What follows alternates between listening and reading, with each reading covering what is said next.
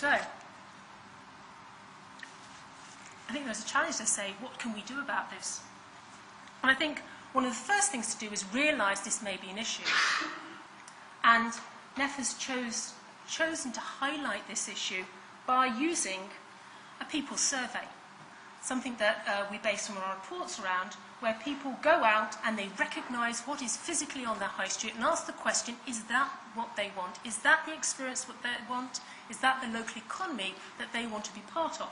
It's a very simple survey, and it says, go to the heart of your high street, and record the first 50 shops that you pass and capture whether they are independently owned um, and what types of shops do you have. Then we put them in a little calculation, which is uh, an example there of Bluntown there, where you've got your number of independents. Now we value independents because of their local employment, um, the the fact that the individuals are likely to live locally and their local supply chains create a greater local economic impact from that spending and respending. So in our calculation, we times that by 75, come up with a figure, we then look at the types of shop and we come up with a number that puts you into a, a index of whether you are living in a clone town, a border town, or a hometown, a hometown being the most desirable. I think in this survey it's really important that people can use this survey to start catalogue and start to feel that they can take control. So first you recognise there's an issue, then you start to take control, and then you see the level of change that you might want to create.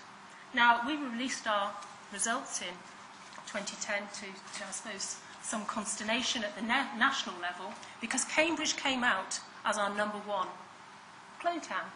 Now, we, use, we ask people to go to the centre, what they consider their high street, and then capture in a standard way those, those stores that they see and capture whether they're independent or not. So in Petty Cury, in Cambridge, you can see the results coming through. Only two independents, 55 chains, and only nine varieties of shops on that high street.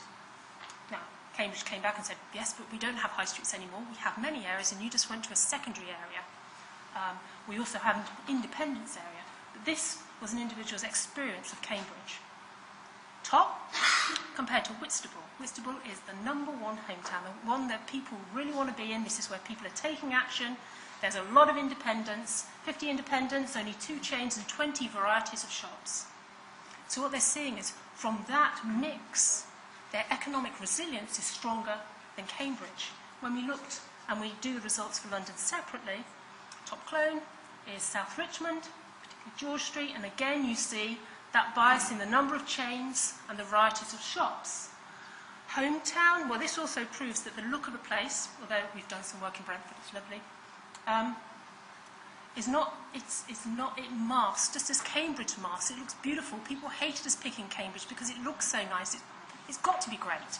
But underneath that, that visual look, we see a very weak economy. But under Brentford, we see the reverse. We see 42 independents, we see a good variety of shops and only a few chains. So that economy is working quite hard locally.